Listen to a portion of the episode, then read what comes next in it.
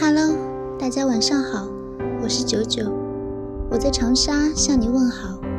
这里是只属于你电台栏目，今天分享的是傅太华的一篇文章，人生没有如果。走在这个城市的街头，车水马龙，人来人往，总有人在忙碌的工作，总有人在安静的学习，也总有人在尽情的享受。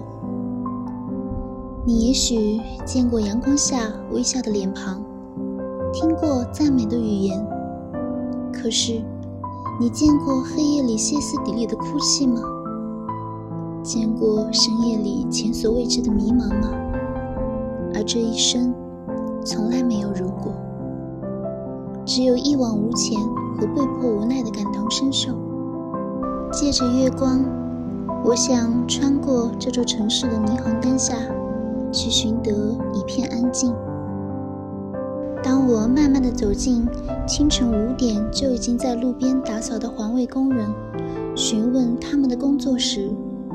一位四五十岁的大妈跟我说，她是一位退休工人，因为生活压力，她的儿子也都二十六了，想为她儿子挣点钱，好为他儿子在结婚买房时付得起首付。他也希望生活在这个城市的每一个人都能爱护环境，自觉遵守，树立保护城市环境的意识，这样对于每个人来说是件提高修养的事情，也为他们的工作减轻很多负担。大妈跟我说，她也想拥有一套自己的房子，以后留给他的儿子，只可惜那不现实。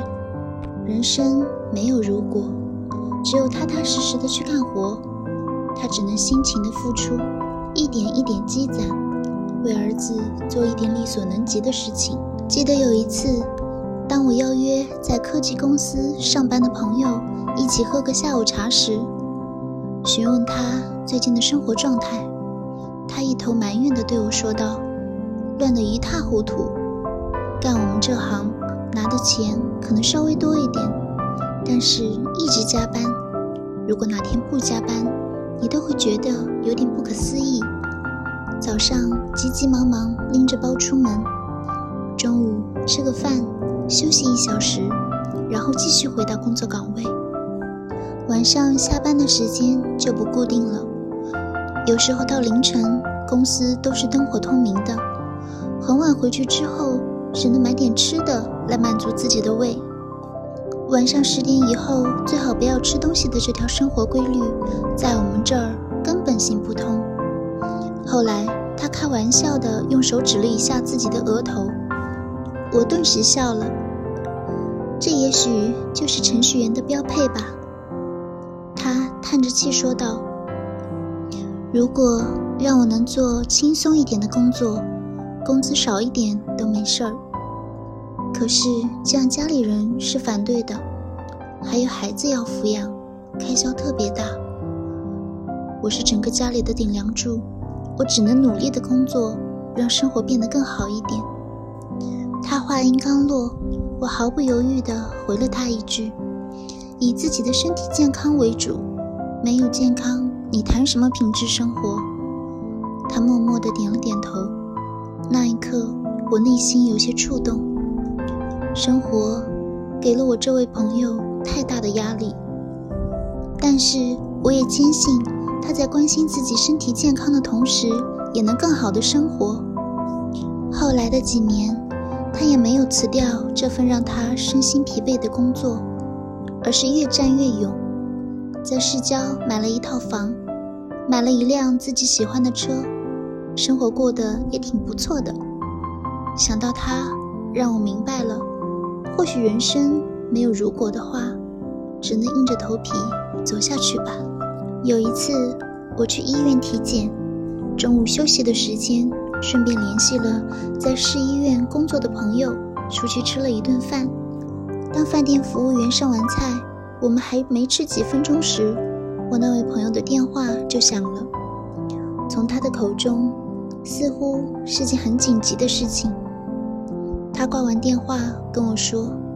来了个急诊病人，需要马上手术，我得立刻回去准备为病人做手术了。我随口关心了一句：“你们平时都这样吗？”他微笑着回答我说：“